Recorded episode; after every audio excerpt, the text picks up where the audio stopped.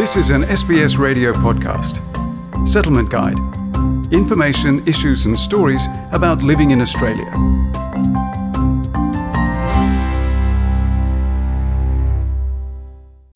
Summer is the perfect time to enjoy Australia's beaches, rivers, and waterways, but many new arrivals who are not familiar with water safety rules can put their life at risk.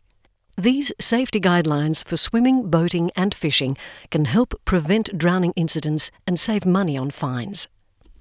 Out of 248 people drowned in Australian waterways, 80% were males, according to the Royal Life Saving National Drowning Report 2020.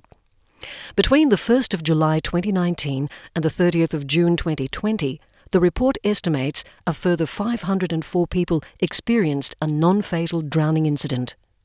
Most commonly, drowning incidents occur in rivers and creeks, 21%, followed by accidents in ocean and harbours at 20%, and on the beach, 18%. Natasha Wills from Victorian Fisheries Authority says the top three activities that have an impact on the rate of drowning incidents are swimming, boating, or falling when fishing.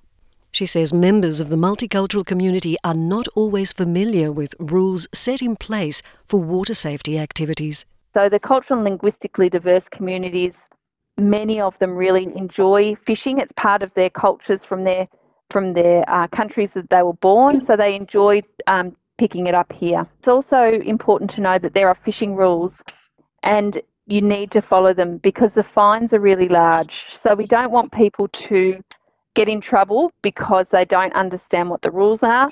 On the Victorian Fisheries Authority website, the information on safe fishing is available in English, simplified Chinese, Vietnamese, Korean, and Malay language. Natasha Wills says safety measures are essential because they save lives. Tell someone who you're not fishing with, where you're going, and when you'll be home. Arrange to fish with, you know, at least two uh, more people so that you can all look after each other. And also have a look where you might be fishing and, and look for ways that you can get away from the area quickly if the weather does change. Also, we recommend that you wear a, a life jacket when you go fishing. Uh, that's always good. If you do happen to fall in the water, you'll at least float, plus light clothing so you can swim easily if you are washed in. Natasha Wills advises once you choose your fishing spot to spend some time thinking about an escape route for the worst case scenario. She also warns about jumping in if someone you're fishing with is washed into the water. We have had people who have drowned because they've tried to rescue somebody else. Your friend or a family member falls in the water, please don't go in after them. Find something that floats call somebody to give you some help. Many people have either overestimated their swimming ability and they actually end up not being able to help rescue a person, but also a person that's fallen in the water can often be quite panicked. So when you get closer to them, they can pull you under the water too.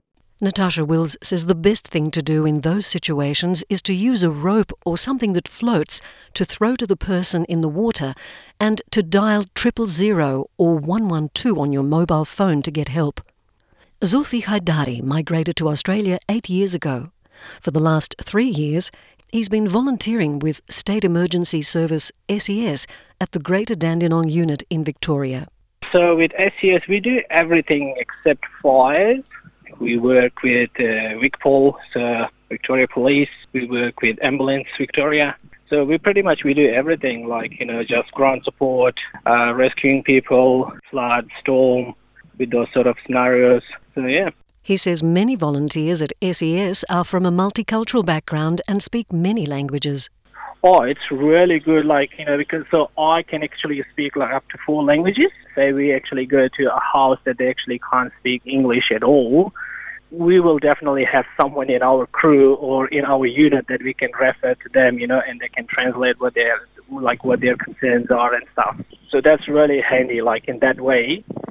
The Bureau's head of Operational Climate Services, Dr. Andrew Watkins, says to expect wet landscape this summer and to check the tide and weather on the Bureau of Meteorology website. And if you look at our seasonal outlook, the increased odds of rainfall across the east and the recent rains that we have seen mean that we'll get a very wet landscape and that risk of flooding will be higher than average for Queensland, for New South Wales, and for Victoria as well.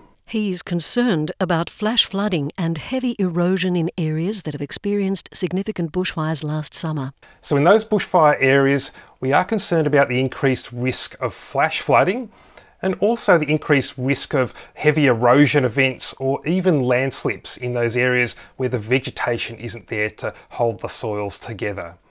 So, heavy rainfall will run more quickly off that landscape and increase the risk of flash flooding and heavy erosion. Zulfi Haidari says when it comes to floods, it's often silly behaviour that gets people into trouble. So recently we had this flood and it was like, you know, people don't understand that you don't have to drive in the flood water because it's not safe. So we have done like a lot of rescues recently that people actually got stuck in the flood water and then we have to go and help them get out of that, that car or get out of that water. From his experience, Zulfi Haidari believes many drowning accidents could be prevented the ocean is pretty dangerous. You know, people being uh, really less cautious with those sort of things. You know, a lot of migrants. You know, they're like the, the, the their culture and things. They actually come in Australia when they come to Australia. You know, they don't know to swim at all. Honestly. So if you don't know, if you're not familiar with the water or with your swimming, you know, stay away from the water. To check the tide and weather, visit the Bureau of Meteorology website for fishing safety tips, visit the Victorian Fisheries Authority website. For free translating and interpreting services, visit the TIS national website. The settlement guide feature on how to stay safe in and around water was prepared by Josipa Kosanovic, and for SBS, I'm Margarita Vasileva. This was an SBS radio podcast. For more settlement guide stories, visit sbs.com.au/radio.